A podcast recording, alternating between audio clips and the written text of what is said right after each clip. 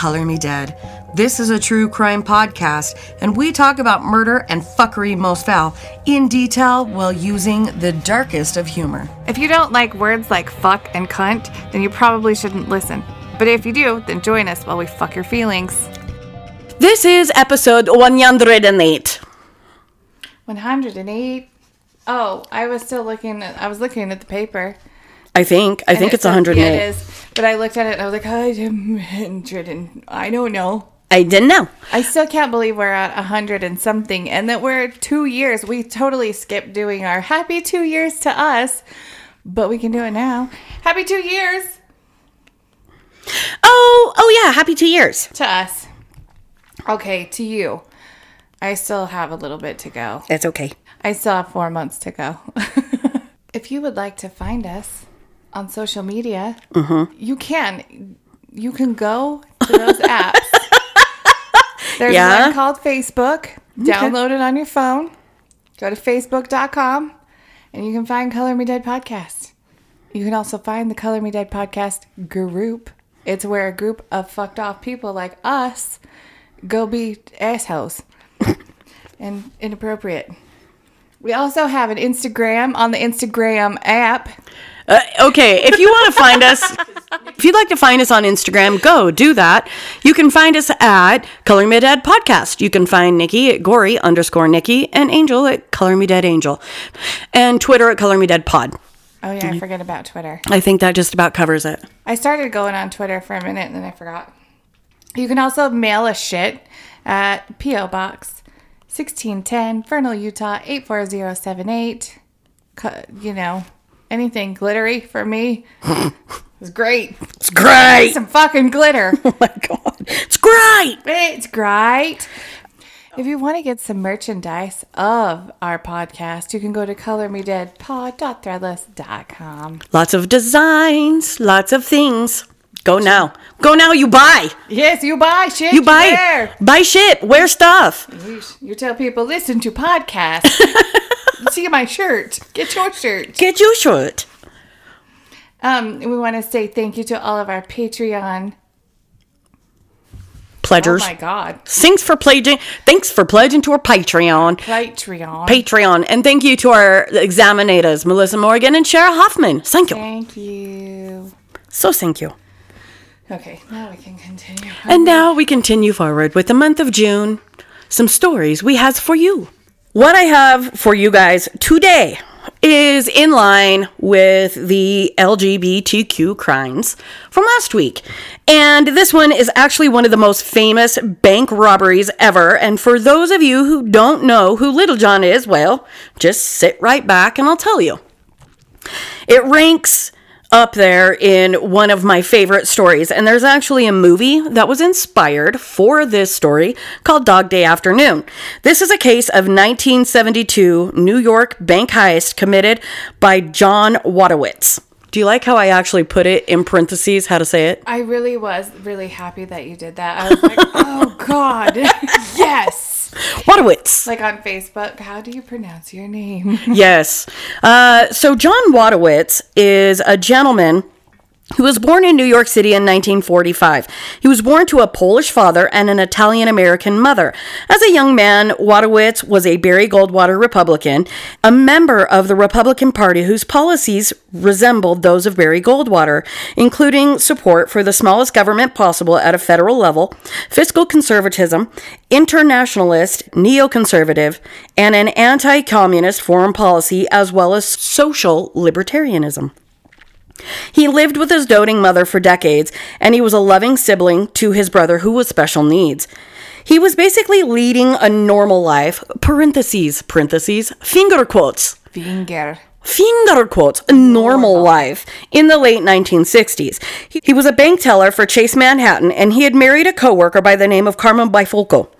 He fought in the Vietnam War, and afterwards he had come home and had two, two children, Two of them. two of them, two children. He had two children with his wife Carmen. The pair married in 19 sec- The pair married in 1967, but Wojtowicz had been keeping a secret from his new bride. Oh, oh. Secret. Dun, dun, dun. It was during his stint in the army that Wojtowicz claimed he realized that he was sexually attracted to men. During the relationship, Bifulco said that Wojtowicz was very demanding and bossy, and eventually the couple divorced. Hmm. Now, I feel like when a person gets divorced, there is probably more than he was bossy and demanding when you sign the divorce papers. Uh huh. I'm just saying. I mean, considering I'm like a pro at this divorce thing, there's Oh. usually a little bit more than that. I'm just say, like, eh, you know, there's probably a little bit more. However, while in the military, he had his very first gay encounter during basic training. And this these are his words, courtesy of a hillbilly by the name of Wilbur. I'm all right. Wilbur. Wilbur. Wilbur. all right. She's got a horrifying visual. Yeah. Banging and be like, Wilbur. Wilbur. Oh man. Take take that me out. hard, Wilbur. Oh my god. Make me squeal like a pig, Wilbur. oh. No. I don't like it. I don't like Oh fuck. That reminds me of that show, Mr. Ed. Wilbur. oh no. Mr. Ed. Hello. I'm Mr. Ed. While in the military, he'd had his first gay encounter in basic training, courtesy of what he calls a hillbilly by the name of Wilbur, before being sent off to Vietnam. When he returned home, he was not only keeping his sexuality a secret, he was dealing with the fallout of his wartime experiences, including one that he was one of the only survivors of a rocket attack on his base. So, on top of dealing with the fact that he was realizing he was a homosexual man, he also was serving um not serving, he was also dealing with service PTSD mm-hmm. and survivor's guilt, basically. Oh, yeah, a lot of emotions. Right. As his mother Terry later said, when he was a kid, he was good, no trouble. The service screwed him all up. After being discharged from the service in 67 and quickly marrying Carmen, John Wojtowicz couldn't live his life for long. He separated from his wife in 69 and he joined the Gay Activist Alliance in addition to taking up with a string of male lovers. By his own admission, Wojtowicz said that he was a sex addict and a polygamist. He said that when he joined the Gay Activist Alliance, Quote, I met people. I liked them. We had sex. Nevertheless, Wojtowicz was ahead of his time and was openly gay in a time that America had little tolerance for the burgeoning gay liberation movement. In fact, he played a key role in the Gay Activist Alliance where he gave himself a nickname, the nickname Little John, because this is his, because my prick was little. At least you're honest. Serious. Yeah. Okay, well, at least he wasn't trying to lead anybody Astray. he wasn't like, my name's Big John because Yeah. I'm packing a big dick. no, he's like, my name's Little John, and it's because I got a little prick. You're like, yeah, right. Yeah. okay. Thank you for your honesty, sir. Thank you. We appreciate your honesty. Uh, it was actually the same year that he met Liz Eden, who was born Ernest Ar- oh. Who was born Ernest Aron in 1971. The same year, the pair married, and I use that with finger quotes because it was an unofficial ceremony, and it was a it was one that would have been pretty um, looked down on in New York City. Of course. Right. Um, because an official ceremony wasn't possible at the time, and this all took this all took place at the Feast of San Gennaro in New York City. Wojtowicz enlisted a gay priest to marry him in Eden. It was the first public drag wedding in history of the United States, claims Wojtowicz. Well, and obviously it wasn't okay then because it wasn't okay until a few years ago, which is blows my mind. I know. God. Now, this is something that was explained by another member of the Gay Alliance. He said Lizzie was his number one, John Miller explained, an ex lover of Wojtowicz. Jay was a gay. John was a gay polygamist, but he was all about Lizzie. He loved her. He was obsessed. The rest of us were merely a distraction. In August of 1972, Eden had been sectioned to the Bellevue Hospital after attempting to commit suicide with a drug overdose. Her depression was brought on by her desire for gender reassignment surgery. She had been a woman trapped in the wrong body. We had our ups and downs, as most couples do. I tried my best to get him the money he needed for his sex change that he wanted so badly, said Wojtowicz. Eden had longed for gender reassignment and an idea that Wojtowicz was originally opposed to until Eden had actually been hospitalized for the suicide attempt. He didn't want her Right. to be any different than she already was. But gender reassignment surgery, I mean, it's expensive now. I can only imagine what it was then. And that they did it then. I think it was. Um, I, I'm, I, and this is me making assumptions, guys. This is not me doing any actual research. I don't think that the surgeries then were nearly as elaborate No. or well done. I think it was more of a wax stick and stitch uh-huh. situation. However, it gave people an opportunity if they were male to female transition, it gave them more of a a body that they felt good about. Yeah. I get it. Yeah. I just can't believe that back then, like, so close minded with everything that they actually had surgeons that did it. Well, not so much in the United States because they were going to have to travel internationally in order to have this done. Mm. So, the gender reassignment surgery, Wojtowicz didn't have that kind of money, but he did come up with a solution for this. Eager to get the money for gender reassignment surgery for Eden, although some claim that John Wojtowicz actually carried out this robbery to pay back money he owed to the mafia, which he disagrees. Huh? Huh? I said, eh, Eh, we don't know yet. technicalities here. Hello. Yeah, I don't know. Wojtowicz soon put together a plan with a team that would help him rob a bank. Initially, he recruited Bobby Westenberg and Salvatore Naturile, whom he had met previously at a gay bar, to help him with this heist. Now, the trio were a bunch of bumblefucking idiots, okay? Let me explain all the reasons why. The heist initially was the three of them going in, and this was far from professional. They simply drove around New York on August 22nd, 1972, looking for a bank to rob. Okay? Okay. So we're just gonna we're gonna circle around the block a few times, and when we see one that looks good enough to rob, we're we gonna rob it, We, we just gonna go in there. We're gonna take their money and we're gonna leave. and then we out. Okay. At first, the the okay, so the first bank that they decided that they were going to rob, they ran in, accidentally dropped the shotgun they had with them, and it caused the the gun to go off. It discharged. Now they managed to flee, but they fled without their gun. God. Oh, mm-hmm. Oh Lord. Lord Jesus, there's no shotgun because we dropped it. And this, I'm sorry, but when you drop a shotgun, it shouldn't automatically discharge. So whichever gun that, that you had, it was a shit gun, and it's probably best that you left it so you didn't accidentally shoot yourself in the fucking face. exactly. Because. Oh Or- my God, what you just said. I can't get over this. Uh, you shouldn't drop a gun and have the motherfucker discharge. Just saying. No. I have dropped my weapons on accident more than once. Yes. Never have any of my rifles or pistols gone off. No, it's called safety till you're ready to fire, motherfuckers. Keep your finger off the trigger. Say Yeah. this right here, this safety mechanism, what doesn't make it go pew pew pew. It makes it so you can't pull that trigger thingy. Yeah. Anyway, now oh God. they they had actually gone and seen The Godfather. Okay. Recently, like earlier that day. So they had gone into the second bank. Westenberg ran into a friend of his mother's prior to going into this second bank, and he called it off. He was like, "Nope, nope, we're gonna get caught. Things, this all smells bad," which is all fine and well because it did go bad. So Bobby Westenberg boned out, saw somebody that knew him, and he was like, no, thank you, and bailed. Which, good for you, because this mm. did go absolutely fucking sideways. They had finally decided on a Chase Bank in the Gravesend. Gravesend section of Brooklyn.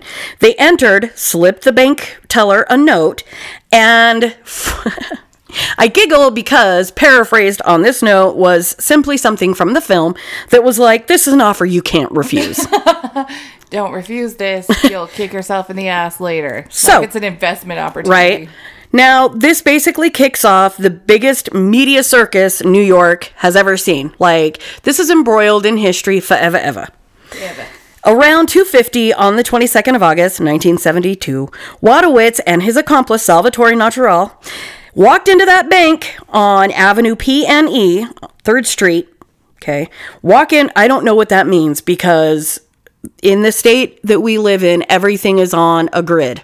Yeah. So if you have avenues and shit, we have like one and I live on it. yeah, you do. and it is the only avenue we have. So when people start naming streets, I get lost. I'm like, dude, is it north, east, south, or west? Give me a fucking coordinate. And they're like, what? It's on the corner of fucking Airport Avenue and Bellevue. And I'm like, that doesn't mean anything to me. I'm from Utah. when I moved to Colorado, I was like, how do you find shit over here? You have to learn your fucking cross streets. Yeah, you have to know them. If you don't know this oh, street, Oh, yeah. you're not getting there. Because here, it's like simple as shit. Like, If somebody tells you 2178 west, 1000 north, yeah. you literally go that direction that many blocks, mm-hmm. and then this direction that many blocks. From the middle, the numbers go bigger. The further away you go from the middle, you count your own north, south, east, and west. Like it's really you literally you, it's all on a grid so when people say avenue p and e on third street i'm like i don't know what that fucking means mm-hmm. actually i do. I've lived in big cities. I had to learn. You learn your fucking cross streets. Yeah. so when people are like airport avenue and bellevue and then you like turn right and i'm like okay is after that you basically have to tell me landmarks. Like is there an auto zone right there? Because if there is i'm going the right way. Right. But if you're coming into Utah from somewhere else, you can just numbers. literally just go the number of blocks that direction. That's, hey, we finally gave Utah a, a thumbs up for once. oh right because you you cannot Utah. Yay, Utah. You cannot get lost in Utah. And if you do, sorry, you're simple. Yeesh. I love you guys, but you're simple. If you get lost in Utah, you're stupid. I'm simple and I can still fucking figure it out. Okay, if Nikki doesn't get lost in Utah, Right. I am vacant and simple. That's what my grandma used to call dumb people because she was like the nicest person Oh. ever. And the only insult I ever heard her give was that someone was vacant and I, I- thought I was going to die. do you remember when I text you? I was on break at work and I was like, I told this person that they were stale. like, oh, honey, it's okay. You're a special breed of cabbage. You're kind of like a stale cracker. It's all right. We don't expect much from you. You're good. You just, you be you. you be you. we don't be expect anymore. be the brightest head of cabbage you can be. You can even be purple. You I feel fucking- like that's still a little bit out of your realm. Yes. You're green. Yeah, fuck, dude. green You are you're a special breed of cabbage. You're stale like a cracker. Sorry. so they go into this bank, this Chase Manhattan Bank, with a rifle. What the two men had anticipated to be a five minute stick 'em up did not. It did not. It turned into a 14 hour ordeal. And they didn't bring any snacks. No snacks. Or but pee first. Back. All right, so as it turned out, the branch's vault had actually been half empty, and John Wojtowicz and his accomplice they managed to seize about thirty-eight thousand in cash and about one hundred and seventy-five thousand dollars in travelers' checks before one of the employees was able to sound the alarm. And hi ho, the Dario! Here come the policia. You think that working at a Chase Bank before this, he would know exactly how all their shit works, but apparently, It and it really just you you might know some things, but you never really know when the like the Brinks truck is coming with the money. And you ne- like we actually had once upon a time I worked for a bank, a really well-known bank, and usually banks do not keep especially the smaller branches they do not keep that kind of money in there. However we also knew that there were going to be a lot of checks cashed due to an oil purchase slash sale and members of a an elite group were going to get very large checks. And we knew that people were going to be cashing those checks. So when the truck did arrive and this is several years several years ago when the truck did arrive and they started like carting money into the bank on like dollies and shit i was like i looked at my boss and i'm like this makes me wildly uncomfortable to know that there's like a half a million dollars in cash Yeah. coming into the bank right now. And she's like it'll all be gone by the end of the day no shit. It was, gone? Yeah, oh fuck yeah. A lot of the people that had these checks they were in between 40 and 54 thousand dollars. They did not put the checks into the bank. They cashed them They cashed them. Some people had them um, direct deposited. Almost everybody had them direct deposited. Some came in with paper checks. Now, these paper checks, they slid them across, signed them, and they were like, we want cash. And you're like, fuck. Now, the people that got them direct deposited literally were coming in and they're like, we want to make a withdrawal of $22,000. And they looked at us with serious faces and wanted $22,000 in cash. I would never, ever, ever, ever want that much cash. Like, Fuck if no. I have a thousand dollars in cash, I'm like, oh god, I'm gonna lose it. Help me. So Policia arrives. Now, when the FBI surrounded the bank as they attempted to leave, they basically like ran out and they were like, oh, shit, and they go back in. The two men they're like, ah, shit. So the guys retreat back into the bank and they held seven bank employees hostage. Whale. This entire thing has been televised because everybody in New York has a fucking camera. And of course, they all zip down there like Channel 4 fucking news. Woo, woo, woo. And they're filming all of this, okay? Like, never mind, we surrender. We I changed my mind. I ne- nope, nope, that's not what happened. Did anybody bring snacks? So Wojtowicz attempted to bargain with them. He This is this is what he asked for. He said, "Well, I wanted them to deliver my wife here from Bellevue." He said his name is Ernest Aron. He's a guy. I'm gay. He told the ne- he told the negotiator all about his private business. He also demanded a private jet so that he could fly his lover to Denmark for her surgery. Now, you will hear us say her and him in this one a lot, and it's not because I'm being a prick and using impro- inappropriate pronouns. It's because he wanted to be she, and Wojtowicz continually called Him a he. him a he, him a he, and not a her, um, because he was very much against this gender reassignment thing. So, uh, he ordered pizza for everybody See? He was cool about that. Like he brought pizza. He also, gr- and I don't know if he was just trying to like win over the hearts of the people, but he was tossing cash out the windows to people, and there were a bunch of spectators and shit. And he's like throwing fucking cash out there and giving really weird interviews and shit. He also allowed the hostages to call home and like tell their people, "Hey, I'm okay. I'm not being beaten or mistreating mistreating." Treating. I'm not being mis- hostage. Yeah, I'm just I'm just being held hostage, but I am okay. I've, I've had pizza, so you guys go ahead and eat.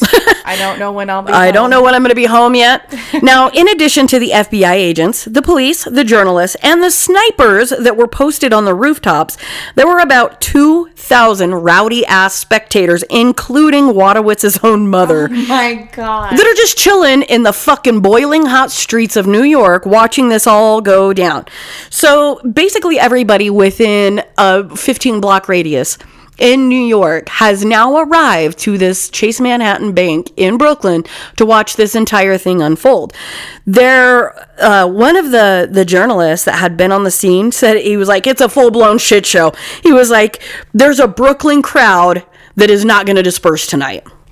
It's true, they didn't. They all hung out like all fucking day. They were like, nope, nope, this is where we're at today. Said even the hostages had a certain fondness for Wojtowicz and they were less scared of him, but simply said, like, dude, we're tired. Like, we've been here all fucking day.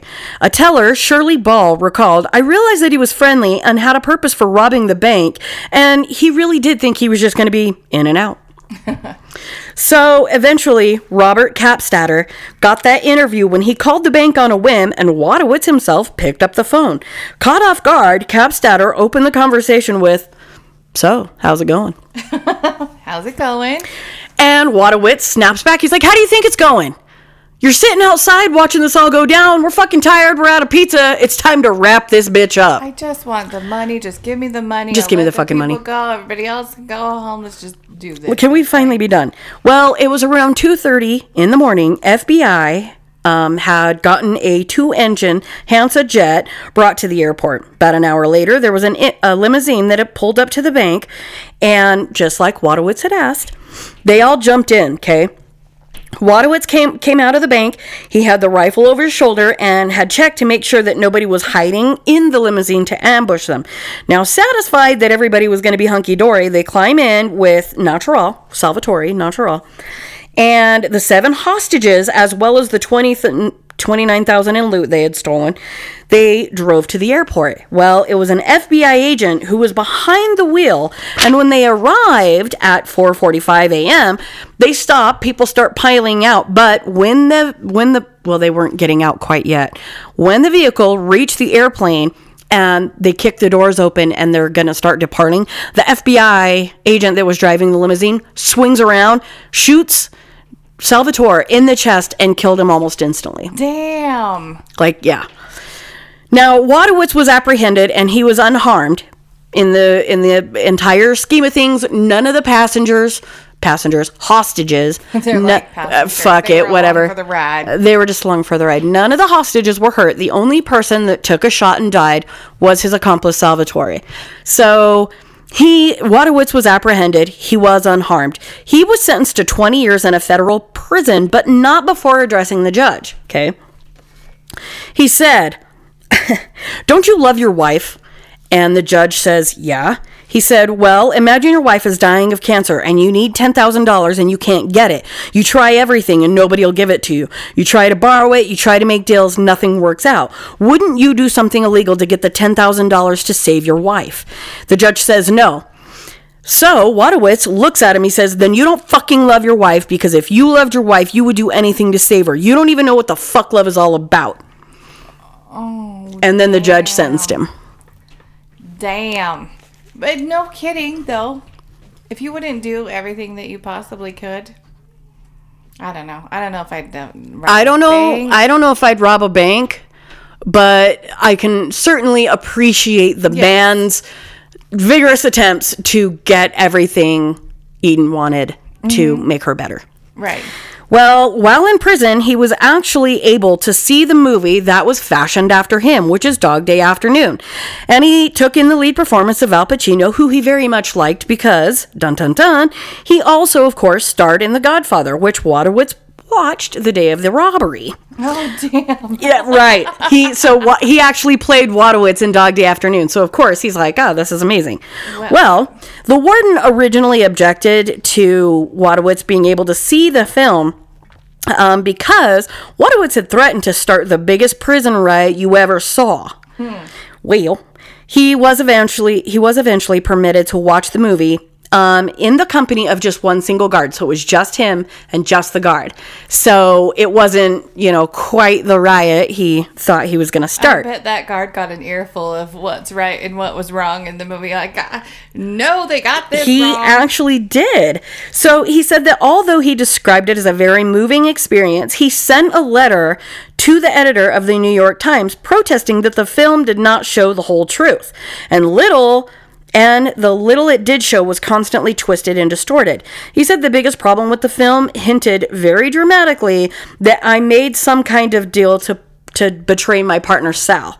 And Sal was the one that was shot in the chest by FBI. He said this wasn't true, and there is no human. He, he said there's no human being low alive low enough in the world to let the FBI kill their partner in order for them to survive. There well, is. there That's is. not fully true. That's not exactly correct. Let's go revisit history here. Wojtowicz had issues with the casting of his wife, Carmen, stating that the film made her look horrible and inferred that I left her and wound up in the man or in a gay man's arms because of her. Like she treated him so poorly and she was such a horrible woman Yeah, that it flung Wojtowicz into the arms of a gay man. And he didn't like that because he said that Carmen was actually a really a really good woman.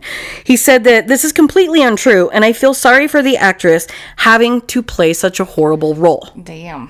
because Carmen wasn't like that. He said that he was like I was going to end up in the arms of a man regardless. So you guys made Carmen out to be this horrifying woman. That's not the case. Making it seem like it's her fault. Right. Like, oh, women are so bad. I'm just gonna go be gay. Which, Well, uh, I kind I don't know. I'm sure that has happened in the course of history, but it just wasn't true for this piece of history. Now, let's see. Wojtowicz's issues with the film aside, it was a hit, and both critics and audiences loved this movie, making back its budget more than 20 times and receiving six Academy Award nominations, winning one for its screenplay. After the after the film came and went, Wojtowicz got his release from prison. He moved back to New York. He had actually only served 5 years of his sentence at the Lewisburg Federal Penitentiary. He nicknamed this is my favorite, okay? He nicknamed himself nicknamed himself the dog and gave the money that he had been paid for his rights to the story, as well as 1% of the film's earning to Eden. And she was, I know, and she was finally able to have her gender reassignment surgery that she had wanted for so long. Aww. Unfortunately, eventually Eden did break up with Wojtowicz and she died of AIDS related pneumonia in 1987. Wojtowicz attended the funeral and gave a eulogy declaring, I loved him. I didn't want him to get his sex, his sex change, but I wanted him to be happy. That clearly shows that he wanted him to be happy because after all that, even though you don't necessarily want the sex change, you still gave him the money to uh-huh. get it done. so that Eden um, could be who she wanted to be. Um, even when she left him, didn't want to be with him anymore, which probably broke his heart but suited him because he was a gay man. Right. He didn't want to be with a woman. Yeah. But he still loved that person enough to be like, okay, but I still want you to be happy. Here, yeah. Aw. Hmm. Aw. John Wojtowicz spent the rest of his days in New York. At one point, he actually applied for a job as a guard at Chase Bank Manhattan. Claiming, I'm the guy from Dog Day Afternoon, and if I'm guarding your bank, nobody's gonna rob the dog's bank. Well, they declined. What? Yeah, they did not give him a job. You know what? If I had been the chairperson of that bank, I'd have been like, fuck it, we're hiring him for nothing more than like publicity. Right. Like, because people will come to that bank because they have the guy who tried to rob the bank. at right, The bank I- door guarding the I bank. I don't give a fuck. It's I've heard this from multiple people. They were like, you know what? Any publicity, even bad pub, pub oh, blah, blah, blah, blah, blah, blah. Publicity. That's what it sounds like when you take your boat out of the ocean. Go get a boat. Don't get a boat. A boat. Uh, even bad publicity is publicity. Like there's really no such thing. Ask Kim Kardashian. I mean, She has more haters than anybody I've ever seen. she's still famous as fuck. And don't get me wrong, like I'm not a huge fan of the woman, but I still watch their show. I do not. It might be every now and then. I don't like religiously watch it, but if I flip through and it's on, I'm like Do you get sucked in? A little bit, and then Oh, I'm like, "Fuck, what no. did I just do? Stop! Stop. stop! Stop! Somebody do it! Somebody change I it!" have I watched the Kardashians in the past. Yes, I have. Do I watch it? No, I do not. I don't even have cable. Um, I find their family to be like it's the equivalent of chewing on a dirty baby diaper for me. Right, and I think that's why I get sucked in because I'm like, are you people fucking really like this? I don't are know. Are you really like this? Like you are so dumb and so annoying. They are so far up each other's asses. The shit out of you and your problems. Oh man. With your Khloé thinks she's fat shit. Fuck you. I would kill to have Khloé's body. I would kill to look like her. I would be flashing that shit all over and telling everybody to fuck off. Yes, I am the fat sister. Go fuck yourself because I look better than you. I don't. Their entire existence is very odd to me. I don't like it. But whatever. I like the one that's Whatever. the model because she's like doing shit. And Who Jenner? Which Jenner is that? Kylie and I don't know. uh, Kendall. Yeah, and I don't know which one she is. I Kendall, they're both, but Kendall is the one that hasn't had any surgeries to make herself look like a Kardashian. But from what I understand, and I, I don't know how much of this is accurate, but I do follow Victoria's Secrets and I do follow um, a lot of the shit on Instagram with cosmetics. Yeah. Um, it has been proposed that the only reason she was accepted as a Victoria Angel model is because of her name, not because she actually had the talent in which to do so. And I don't know if that's accurate or not. I don't find Kendall or Kylie to be attractive. And Kylie Jenner, when she's like, I haven't had any surgeries, bitch, yes, you oh, have. Bullshit, You had all the the surgeries. right? Huh? She's the one that looks like more of a Kardashian now. She had her nose done, she had her jaw and her chin done, she had her lips done, she's had her ass and her her boobies. butt, yeah. Her ass and her boobies, which, by the by, just so you guys know, uh, I, and I'm not getting down on anybody for it. Like, if you want to go and have body alteration, what do they call that? Body enhancement surgery, which fuck, awesome. If I had the fucking money, I'd do it too. I would be on the table right now. I wouldn't be talking to you bitches. Yeah, right. I I would- would, be I would getting be some shit done. However, don't don't sit and pat yourself on the back that you look a certain way and then be like, I haven't had any surgeries. Yes, you fucking have. The other thing is when people see Kim Kardashian was like, oh, she broke the internet with these photos. Kim Kardashian has a garbage bag full of fucking cottage cheese for an ass. They edit those photos so heavily. They actually hire, they talked about this in yet another Joe Rogan episode, if you guys are interested. They actually hire their own paparazzi to go take pictures of them. And then before they release these photos, they are so fucking edited. They are heavily edited before they're released. If you had any idea what Kim Kardashian's back half looked like prior to being edited, it is not appealing. She has a baby diaper booty. It is not cute. It's not. It's not. I don't. And there's I have a big ass, right? Even when I'm skinny, I have a big ass. But You there do. is no way that you can have that small of a waist and that big of an ass. Um, back at the ranch, John Wojtowicz did get declined on being a security guard for Chase Manhattan Bank. He actually died in 2006 of cancer. Um, he died on welfare of cancer that sucks. Because he gave all him money away, which I actually think that's still pretty amazing in the grand scheme of things. That is. It is. It is. It's pretty awesome. I still think it's funny that he tried to be a security guard. I'd have hired him. I would have hired the shit Fuck, out I'd of hired him. motherfucker. I would have been like, yes, absolutely yes. Maybe these days it would happen. I don't know. But he used to work there. I mean, when he worked there, he was fine. It was just when he tried to rob it. It was 14 hours, okay? Don't judge the man on 14 hours. Just kidding. All right, now that we're finished with that story, we're going to move on to more of our LGBTQ crimes that we were doing last week. We're going to add a few more on this week. Yes. And the first one we will do is the handsomest serial killer. A handful of serial killers have been gay men with such internalized homophobia that they struck out at other men, like John Wayne Gacy and Jeffrey Dahmer. But the case of Andrew Philip Cunanan signaled a turning point in how police and the gay community work together to prevent predation and capture predators.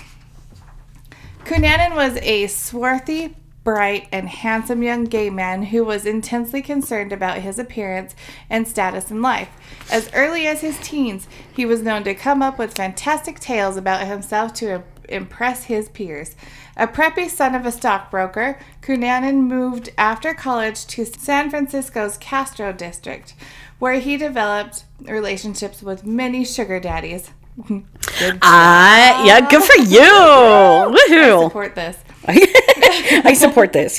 who supported his lifestyle. He was no street hustler, though. Nicole Ramirez Murray, a San Diego columnist who knew Cunanan, told the Washington Post that Cunanan modeled himself after Richard Gere in American Gigolo, even dressed, even dressing like the character. His wealthy older gay benefactors gifted him with cars, European vacations, and cash. Yeah, I you. see nothing wrong with this. Dude, you know what? It, I'll tell you, like my dad told me one day. I said something about being a sugar baby and possibly being a stripper. Yes. Um, to which my stepfather lovingly replied, You're sitting on a gold mine, you might as well cash in on it. Fuck yeah! If I had that gold mine, but I don't. I'm old and fat, and I'm I'm, old as out. fuck now. Like there's no way. There is no being a sugar baby for me. So Up until I was about 26, I probably could have gotten away with some shit. I don't know. I could still get away with some shit right now. I do get away with. Go in my house. Look at all the things that have four legs. I do still get away with some yeah, shit. I think you've pretty, you've got it, you've got it pretty decent there. You're, I ain't fucking suffering by any means. Your man takes care of you. When he's like, "Okay, baby, okay," it's the Baby cutest doll. damn thing when I he looks at me. He's like, "Okay, baby doll." and I'm always like, "Oh, he's so cute." Say it again. I know. Okay, baby doll. You're my babe. Always. You're my babe. Yes, I am. Give me things. Yes, I am. I, Look at me. and look at me and give me things. And usually all I really want is like a gerbil. Oh, don't take that the wrong way. I like critters. or- No, no, I'm not Richard We're Gere. talking about Richard no, Gere, so is that where we're going with this? proceed forward, dickhead. But Youth is fleeting, and Cunanan believe no. Cunanan began to lose his appeal and his lovers. I feel you, bro. He started getting sick and had taken an HIV test but never returned for the results. Instead of con- instead convincing himself that he was HIV positive, he became depressed and reportedly let himself go physically after another one of his lovers left him. Jeffrey Trail and Cunanan dated when the two lived in San Diego. Trail was a closeted naval officer during a don't during Don't Ask, Don't Tell. When he moved to Bloomington, Minnesota to manage a propane delivery company, Cunanan was reportedly heartbroken. On one visit, he noticed that another uh, one of his former flames, David Madsen, had also migrated to the Minneapolis area and became convinced that Madsen and Trail were lovers. After arguing on the phone with Trail, who denied the relationship, Cunanan told a bartender in San Francisco he would be out of town on some unfinished business boarded a plane within hours on April 25th, 1997, and he killed Trail with a heavy claw hammer during an argument in Madsen's apartment, where the latter two men had gathered to convince Cunanan nothing was going on. In shock, Madsen helped Cunanan cover up the crime, but four days later, Cunanan drove Madsen's Jeep to a country road north of Minneapolis and put three bullets in his skull. Took care of that problem. Fuck. Yep. A few days later, Cunanan, Cleaning up shop. God, I guess. Might as well just take care of all y'all motherfuckers because you bitches be lying to me, okay? Ooh. God. God. A few days later, Cunanan accosted 72 year old Chicago developer Lee Miglin, a successful married man, in front of his home just moments after the neighbor saw Miglin standing alone. Police never ascertained whether Cunanan even knew the victim. truTV reported that Cunanan marched Miglin to his own garage, bound his wrists, wrapped his face with duct tape, and proceeded to put him through a series of tortures lifted directly from what was said to be Andrew's favorite snuff film, Target for Torture. Can we not with that shit? Like, don't, don't watch fucking, No. don't watch movies And where people actually die. And try to mimic them. Don't do it. Don't No. do it. Don't do it. Let's not. No. Don't. Uh, he was pummeling him, kicking him. He drove a pair of pruning shears into the man's chest several times, muffling his screams. While Miglin still breathed, Andrew proceeded to slice his throat slowly with a hacksaw. God damn. Fuck. Afterward, Cunanan. Slow your fucking roll, man. I know, Jesus Christ. Can we learn how to deal with our pent up anger some different way, please? Ew. Fuck. Calm down. Uh huh. They're up here. I need you to be down here. You're at a 10. Need you at a 2. Fuck it. So I'm saying. Afterwards, Cunanan drove Miglin's own Lexus over the body repeatedly. Hmm. The murder was so gruesome it was clear that Cunanan was escalating. After Miglin's murder, the FBI added the, added Cunanan to its 10 most wanted list. At this point, the LGBT communities in several cities were on edge, and reports of Cunanan sightings were sent to the police in multiple states. Posters of Cunanan were plastered across Ca- across the Castro, Miami's South Beach, and North Carolina's gay nightclubs in Durham. It was rare for violence to come from within the gay community. Rarer still that the police and federal investigators were listening to gay complaints. After Miglin's murder, many worried that Cunanan would return to San Francisco for the annual LGBT parade. Parade. parade. You're gonna go to the parade? That's, Jesus, the parade parade. that's how we mix pride and parade. It's the parade. Damn. Get it together, dude. God. The Pride Parade. And some people considered bowing out of the festi- festivities, which attracted hundreds of thousands. Turns out he was miles away. So they were fine. Less than a week after Miglin's murder, Cunanan attacked 45 year old William Reese at the Finns Point National Cemetery in Pennsville, New Jersey. Leaving his last stolen vehicle to taunt police and Reese's bereaved widow, who found him. Fuck that. That would be horrible. Like after he's been ran over and all this. No. know. No. After that, Cunanan headed to Miami, where he managed to evade police without seemingly trying while going to gay clubs, hanging out at the beach and local tennis courts, and picking up men for occasional trysts. Then, on July 15, 1997, Cunanan shot Gianni Versace outside of the wealthy fashion design star's home in South Beach and ran away as a witness tried but failed to tail him. There was no connection between the men, and forensic psychologists struggled to determine why Versace had been targeted. Many posited that perhaps Versace, a wealthy, glamorous, and attractive scion of Miami Beach, represented to Cunanan all that he wanted and believed that he deserved but ultimately could never have. Versace's murder led to a manhunt for Cunanan in Florida, and eight days later, as police closed in on a houseboat where Cunanan had been holed up, the serial killer used that same gun that killed Versace, stolen from his very first victim, to kill himself. He was 27. 27. Dude, the world has not yet begun to fuck you at 27. No, and if you've lost your looks at 27, you've Like, done something wrong. You I did something horribly wrong Yep. because let me tell you all the ways I brutalized myself with drugs and alcohol, and I still look pretty fucking fucking good for 38. yeah, Just saying. I know. Like I'm almost fucking 40 and I got carded the other day for lotto tickets. Oh, and I was like, God bless you. Like that's sweet. And she's like, you're of age, right? And I was like, Sweetie, I got to be 21 to buy lotto tickets. And she's like, I was like, I'm almost 40. She goes, You don't look anything close to that. And I was like, "You- Somebody give this bitch a raise. You're like, buy yourself a ticket. How? Which one do you want? I'm buying. I need to. I actually got to pull my, my ticket because I had two plays from Saturday and um, Wednesday. I could be a fucking millionaire and not even know it yet. If you are, don't forget about me. Makes you think you fuck. Oh wait, I was gonna give you a Tupac. Just give me like buy me dinner or something. Fuck, that's all I need. Shit. That's all I need is some Well, dinner, you- wine, what- and we'll wine. fi- without the wine. Uh, without the wine. This, Zeus is cold. Their Oregon Trail. There's. There, their Oregon. Now, let me tell you about a story about a man named Jed. The poor mountaineer barely kept his family fed.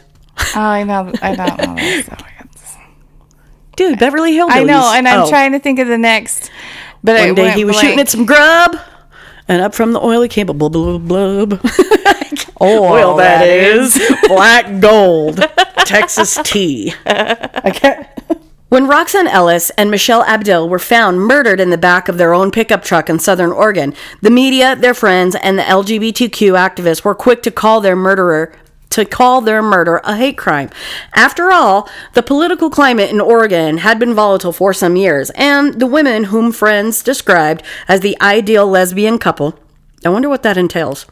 I don't know. I don't know, had been in the state's bitter fights over two Oregon state ballot initiatives Measure 9, a constitutional amendment that would have declared homosexuality abnormal, wrong, unnatural, and perverse. Mm. Dude, I know heterosexual marriage that I think is abnormal, wrong, unnatural, and perverse. We'll start with yours. Yeah, I was just gonna say I was just in one. Paper wise, I'm out of it. Mentally, I'm still fucking there. Sorry, no, I don't mean to be a prick. No, I was I, I was just waiting Yeah, for you to you're- pause so I could say the same thing. You're like, hey, I wanted you to lead into that joke so I could join you. Okay. I don't know, because Measure 19, which would have banned libraries from carrying material about homosexuality, they, the, the, yeah. the, why do I say that?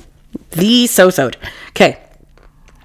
The atmosphere in the Medford area was rife with tensions as gay groups battled with religious groups fiercely much throughout the 90s. But the women, both in their 50s and together for 12 years, in many were in many respects ordinary. They respected local they were respected local businesswomen who ran a property management company. They spent their spare time restoring their craftsman style house, staying busy with their local church and spoiling the Ellis's young granddaughter. That all changed December 4th, 1997, when Ellis went to an appointment with Robert Ackerman, a 20 something young man, reportedly to show him an apartment they had for rent. Ellis and Abdill were found four days later in the back of their pickup truck. Both had been bound and gagged and shot execution style. Covered with cardboard boxes, the news had shocked the town, and as police searched for the killer, numerous organizations issued caution pre- cautious press releases about their slings, including the Gay and Lesbian Alliance Against Defamation, which said that the women's outspoken stance on gay rights had inspired speculation that they may have fallen victim to a hate crime. Police have at least one report that they ha- that they had been threatened. Donna Redwing, who at the she's Donna Redwing, really? That sounds like a really bad pornography moniker. Uh huh. Come on. How do you want me a to? self-proclaimed name or Yeah, was that that's legit? Like, is she native, or is that something like you came up with that by your long tongue? All right. Donna Redwing, who at the time was a Portland based GLAAD field director, said, We don't know why Roxanne and Michelle were targeted. Was it because they were lesbian activists or because they were women? Was it a random act of violence? We don't have those answers yet. The National Gay and Lesbian Task Force asked then Attorney General Janet Reno to have the Department of Justice work with the Medford police on the killings because they should be considered hate crimes. And yet, many in the gay community and on the police force said other activists were too quick to call these hate crimes. Ackerman's mother. Oops. My pages are stuck together with spit. Oh, with spit. Ackerman's mother called the police, saying she believed her son was responsible for the crimes. Later, telling the Oregonian that she had called authorities because I have to look God in the face. I will do anything in my power to make sure that other people are not hurt. After Ackerman's arrest, debate still raged over whether these murders were actual hate crimes. Even the advocates Inga Sorensen wrote about the aftermath of the murders with the headline that read, Rush to Judgment. The killer reiterated repeatedly that the shootings had nothing to do with their sexual orientation and that he and that he was simply robbing the women. But he also said that he didn't care for lesbians and believed that the women's lesbianism was sick. Bisexual women don't bother me a bit, said Ackerman later in an interview. I couldn't help but think that Ellis, Ellis is 54 years old and had been dating a woman for 12 years. Isn't that sick? That's someone's grandma. For God's sake. Jesus. Yeah. Go okay. fuck Go fuck yourself. yourself. Could you imagine my grandma a lesbian with another woman? Well, did you want her to be a lesbian with a llama? Usually, when you're a lesbian, choose. it's with another woman. Yeah. I mean, you choose. You you feel free to pick whatever she gets to be a lesbian with. I guess then Damn. maybe maybe go get her a giraffe. Then she doesn't have to kneel down to lick the pussy. Wow, you should not say those things out loud. Well, you're you said higher than a giraffe's pussy last week, and I can't get over it. okay, so I did. One of the weeks. I don't know when it was. Um, okay, could you imagine my grandma a lesbian with another woman? I couldn't believe that. It crossed my mind a couple of a couple of times. Lesbo grandma. What a thing, huh? Well, think about you, you closed-minded cunt. Right. A le Okay. Closed-minded cunt. Huh. Huh. Fuck you. Who knew? Bisexuals don't bother me, but lesbo grandma's gotta fucking go. Yeah. What? Whatever. Lieutenant Tom Levine of the Medford Police told Sorensen that the local police considered the possibility that the killings were a hate crime right from the start and regretted telling NPR that anti gay bias had nothing to do with it. I sat in bed for. I sat up in bed that night and thought to myself, what the hell did I say that for? I regret it now because Ackerman's story was one of the weakest I have ever heard. It just didn't hold water. What ultimately motivated him to pull the trigger, we may never know. Ackerman pleaded guilty to to first degree murder. On October 27, 1997, he received a death sentence. In 2011, however, a judge reduced the sentence to life without parole after Ackerman insists he hears voices and that he was deemed too illusional. Too illusional? Illusional. How about delusional, you dipshit? to aid in his own appeals. He was so illusional. you fucking simpleton. like an optical illusion. He wasn't really there. Not yeah. Thanks for fucking coming back around full circle and fixing my fuck up. I appreciate your steadfast dedication to helping me out. You I are a true teamster. I appreciate your loyalty. I appreciate lo- your loyalty. So yeah, Damn. lesbo grandmas not okay. God. You can be bisexual. Why would you even say that? Like, let people I don't know. do what they're gonna do. Fuck.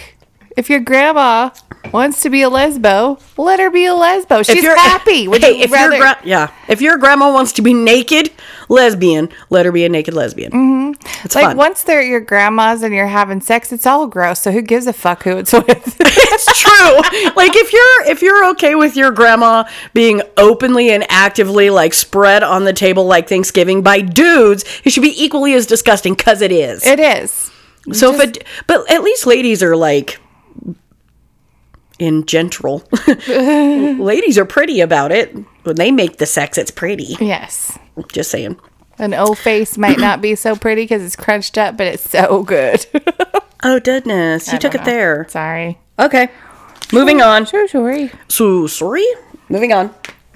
The next is the Appalachian Trail attacks. Rebecca Wright was a smart young woman, a mixed race master's degree student who loved the outdoors, and her girlfriend of two years, Claudia Brenner.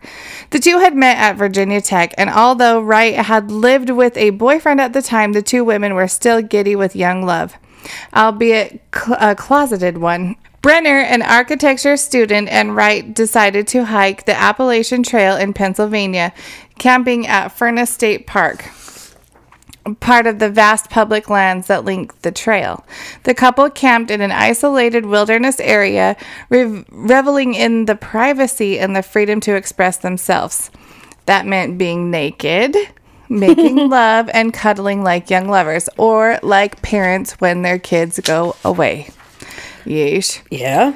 When Wright ran to a deserted public restroom nearby on May 13, 1998, she encountered Stephen Ray Carr, a local mountain man who lived in a nearby cave. He was carrying a small rifle. Can we rewind that back to he was living Oh, no. in a nearby cave? What did I say? No, that's legit. Oh. You said it properly. Motherfucker lives in a nearby cave. Is that not normal? I mean, I don't know what's normal in Pennsylvania, but I feel like I just want to stop here. everybody because they, hey, he uh, he lived right around the corner in that there cave, and that is okay from where they are.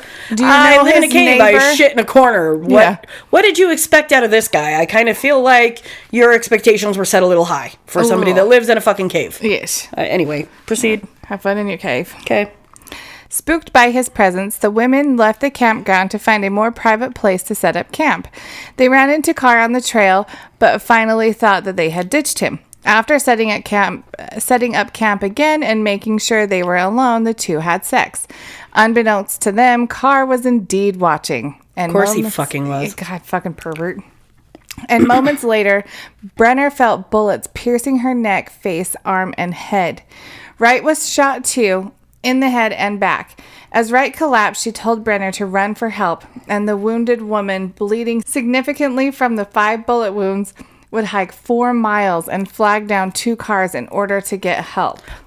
Five shots. And four miles, I I can't do that in the state uh, that uh, the fatness that I am in right Bitch, now. four miles feels like a lot to me, and I haven't been shot. no, Jesus. Good Yeah. for goddamn Terminator. Anyway, Jesus, for real. Brenner was rushed to the hospital. She was still there when she learned that the police had found Wright dead, laying exactly where she had been when she was shot.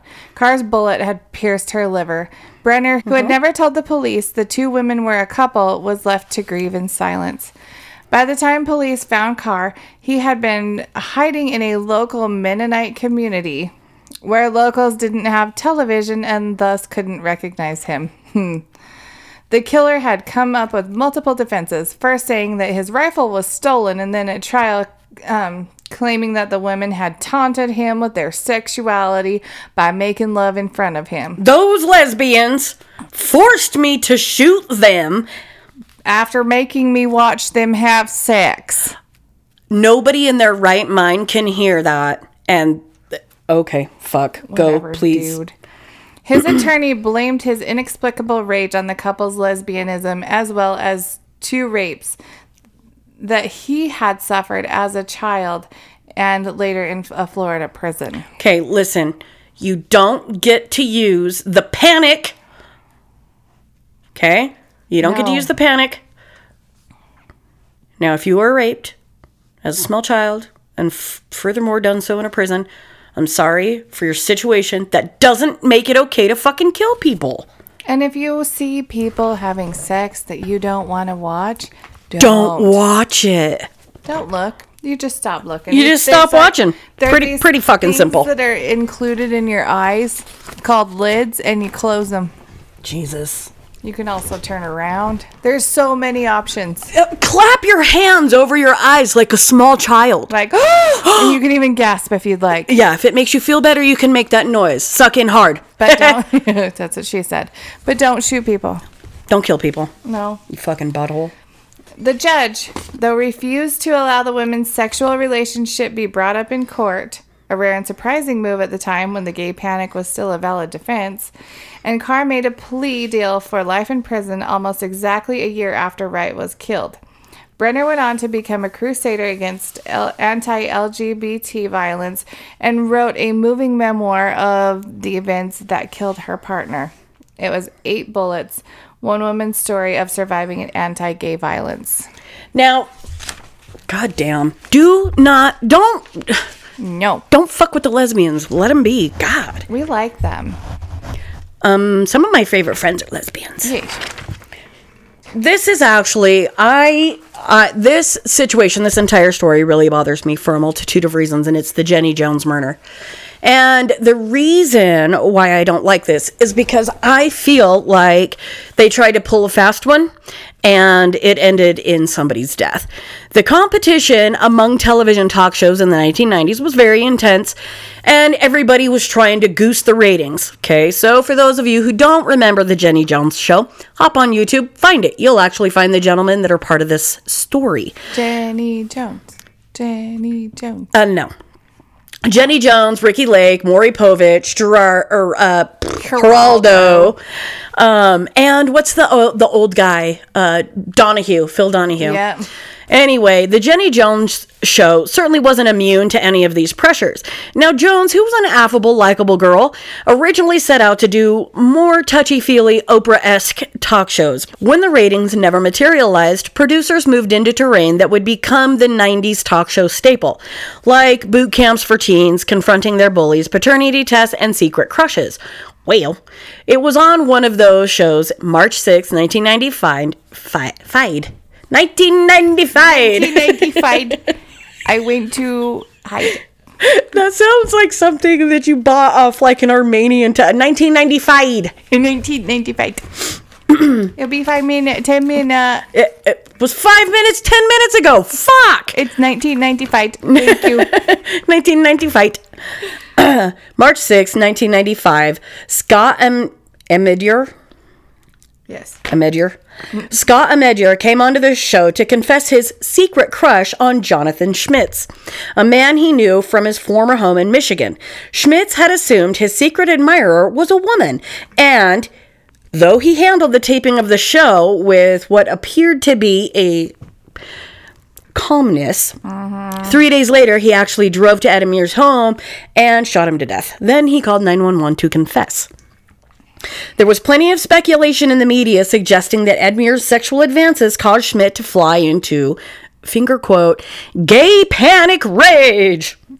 Stop with the gay panic rage, okay? But, however, others thought that Schmitz acted out of internalized homophobia. Many pointed the blames at Jenny Jones and her producers, as do I.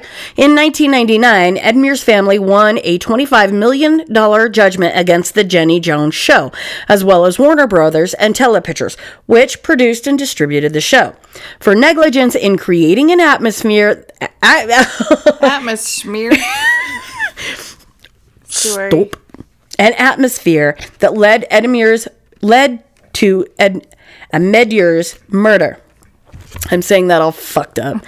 it was a verdict that the victim's advocates celebrated, and the Michigan Court of Appeals later overturned it. At Schmitz's trial, Edmir's family was there. His mother testified that her son had told her the men had sex after the taping of the show. Sorry. Schmitz was found guilty of second degree murder in 1996, but the conviction was overturned. He was then tried a second time and found guilty of the same charge. In 1999, he was sentenced 25 to 50 years. Now, here's my thing about this whole thing with the Jenny Jones show. Mm-hmm. To my understanding, Schmitz had asked repeatedly, because it was not uncommon in that time for people to go onto these shows and then find out that their spouse had been having an affair mm-hmm. and the affair was with a same sex individual or whatever. He had asked multiple times, Am I going to be surprised by the sex of the person? I am, in fact, going to meet a woman. And they said, yes, it is a woman. Multiple times they said it was a woman. Therefore, that's why they were held culpable over the entire thing. Don't try to bamboozle people with that No. shit. Now, if I was going on a show and they, like, if I was an unmarried person, and I went on a show and they they were like, "Oh, you got a secret crush." I'd be like, "Sweet." And it happened to be a female. I would have been like, "Ah, probably not going to be a long-term thing, but I'll bump uglies with you." I will fucks you, and I will fucks you good. but if I'm going to be a, and my I've said this multiple times, if I'm going to be in a relationship with somebody, I'm in a relationship with somebody because they're the person that I like, but generally speaking, I prefer a masculine individual. Yeah. All right. The next story is the bystander effect. There's a psychological phenomenon called the bystander effect, which more people who are present, in which more people who are present at the crime, the less like, likely people are to help the victim of the crime. It applies to both crimes and other emergency situations. If there are few or no other witnesses to the crime, people act. The theory has been tested in a series of studies, but what led to those studies and the or, or the origination of the term, which is also called the Genovese term, uh, Genovese syndrome, was the brutal 1964 murder of a young New York lesbian named Kitty Genovese. Kitty. Kitty. Oh. That just makes me sorry. Every time I hear kitty, it reminds me of fucking Monsters Inc. Kitty. Oh, it makes me think of Kitty on that 70s show. Oh. Sorry, I go I go a little bit different than you do there. When, Kitty. When 28 year old Kitty Genovese got off work at Eve's 11th hour bar, it was already after 3 a.m. So she drove straight home to the apartment she shared with her partner, Marianne Zilanko, in the Kew Gardens section of Queens. She was heading towards her apartment door when Winslow Moseley approached her. Clearly afraid, the slight young woman ran, but Moseley caught up with her and stabbed her from behind twice. Genevieve screamed, shouting, Oh my God, he stabbed me, help me. What happens next has been the subject of much debate, numerous botched newspaper reports, and psychological studies. Her cries were heard by several neighbors, and according to American psych- and to American psychologists, one of them, Robert Mozer, yelled for Moseley to let that girl alone as the attacker was about to stab Genevieve again. Leave her alone.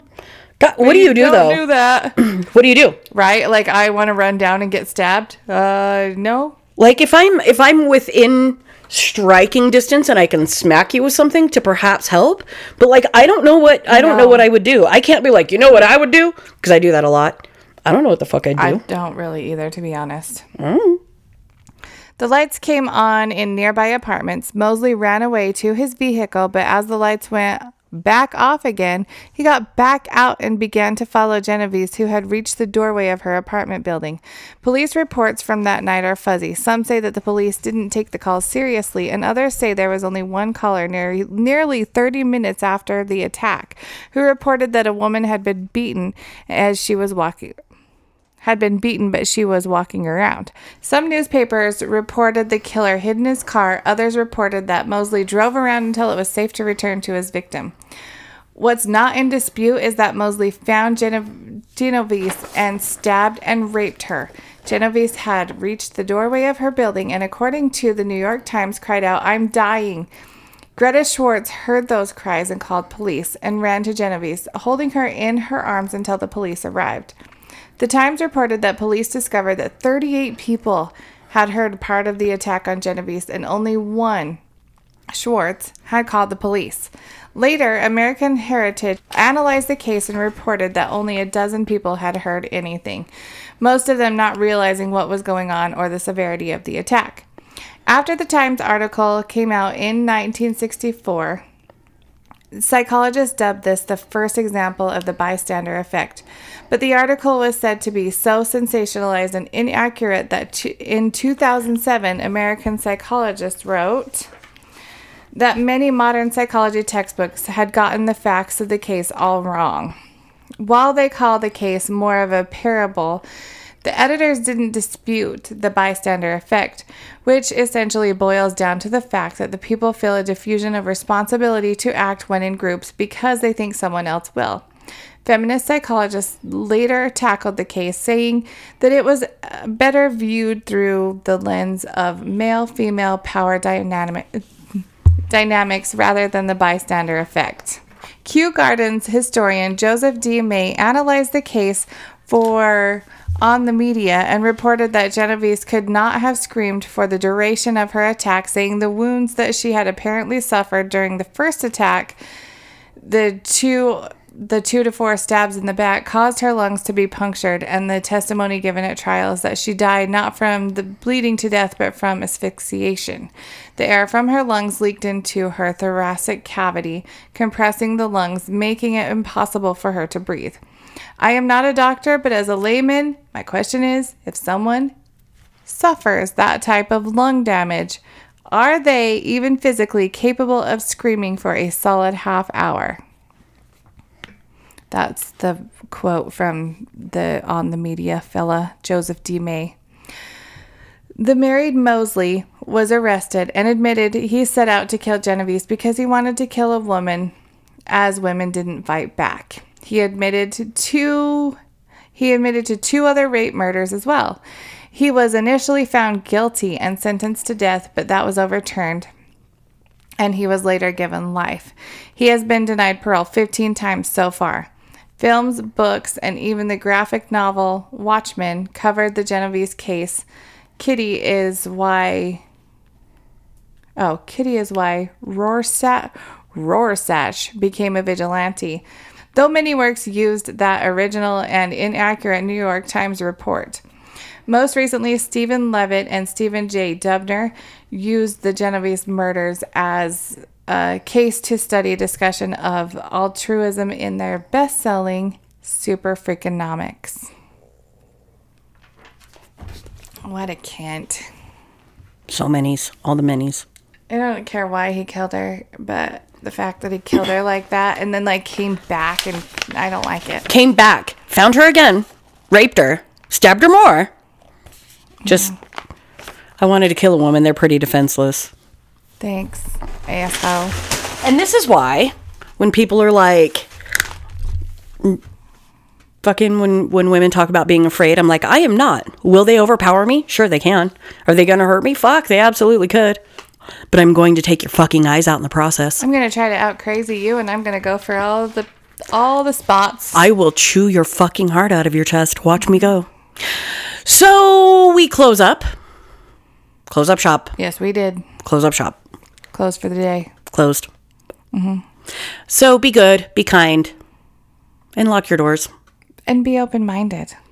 And stay, out, of chalk lines. Goodbye. Goodbye.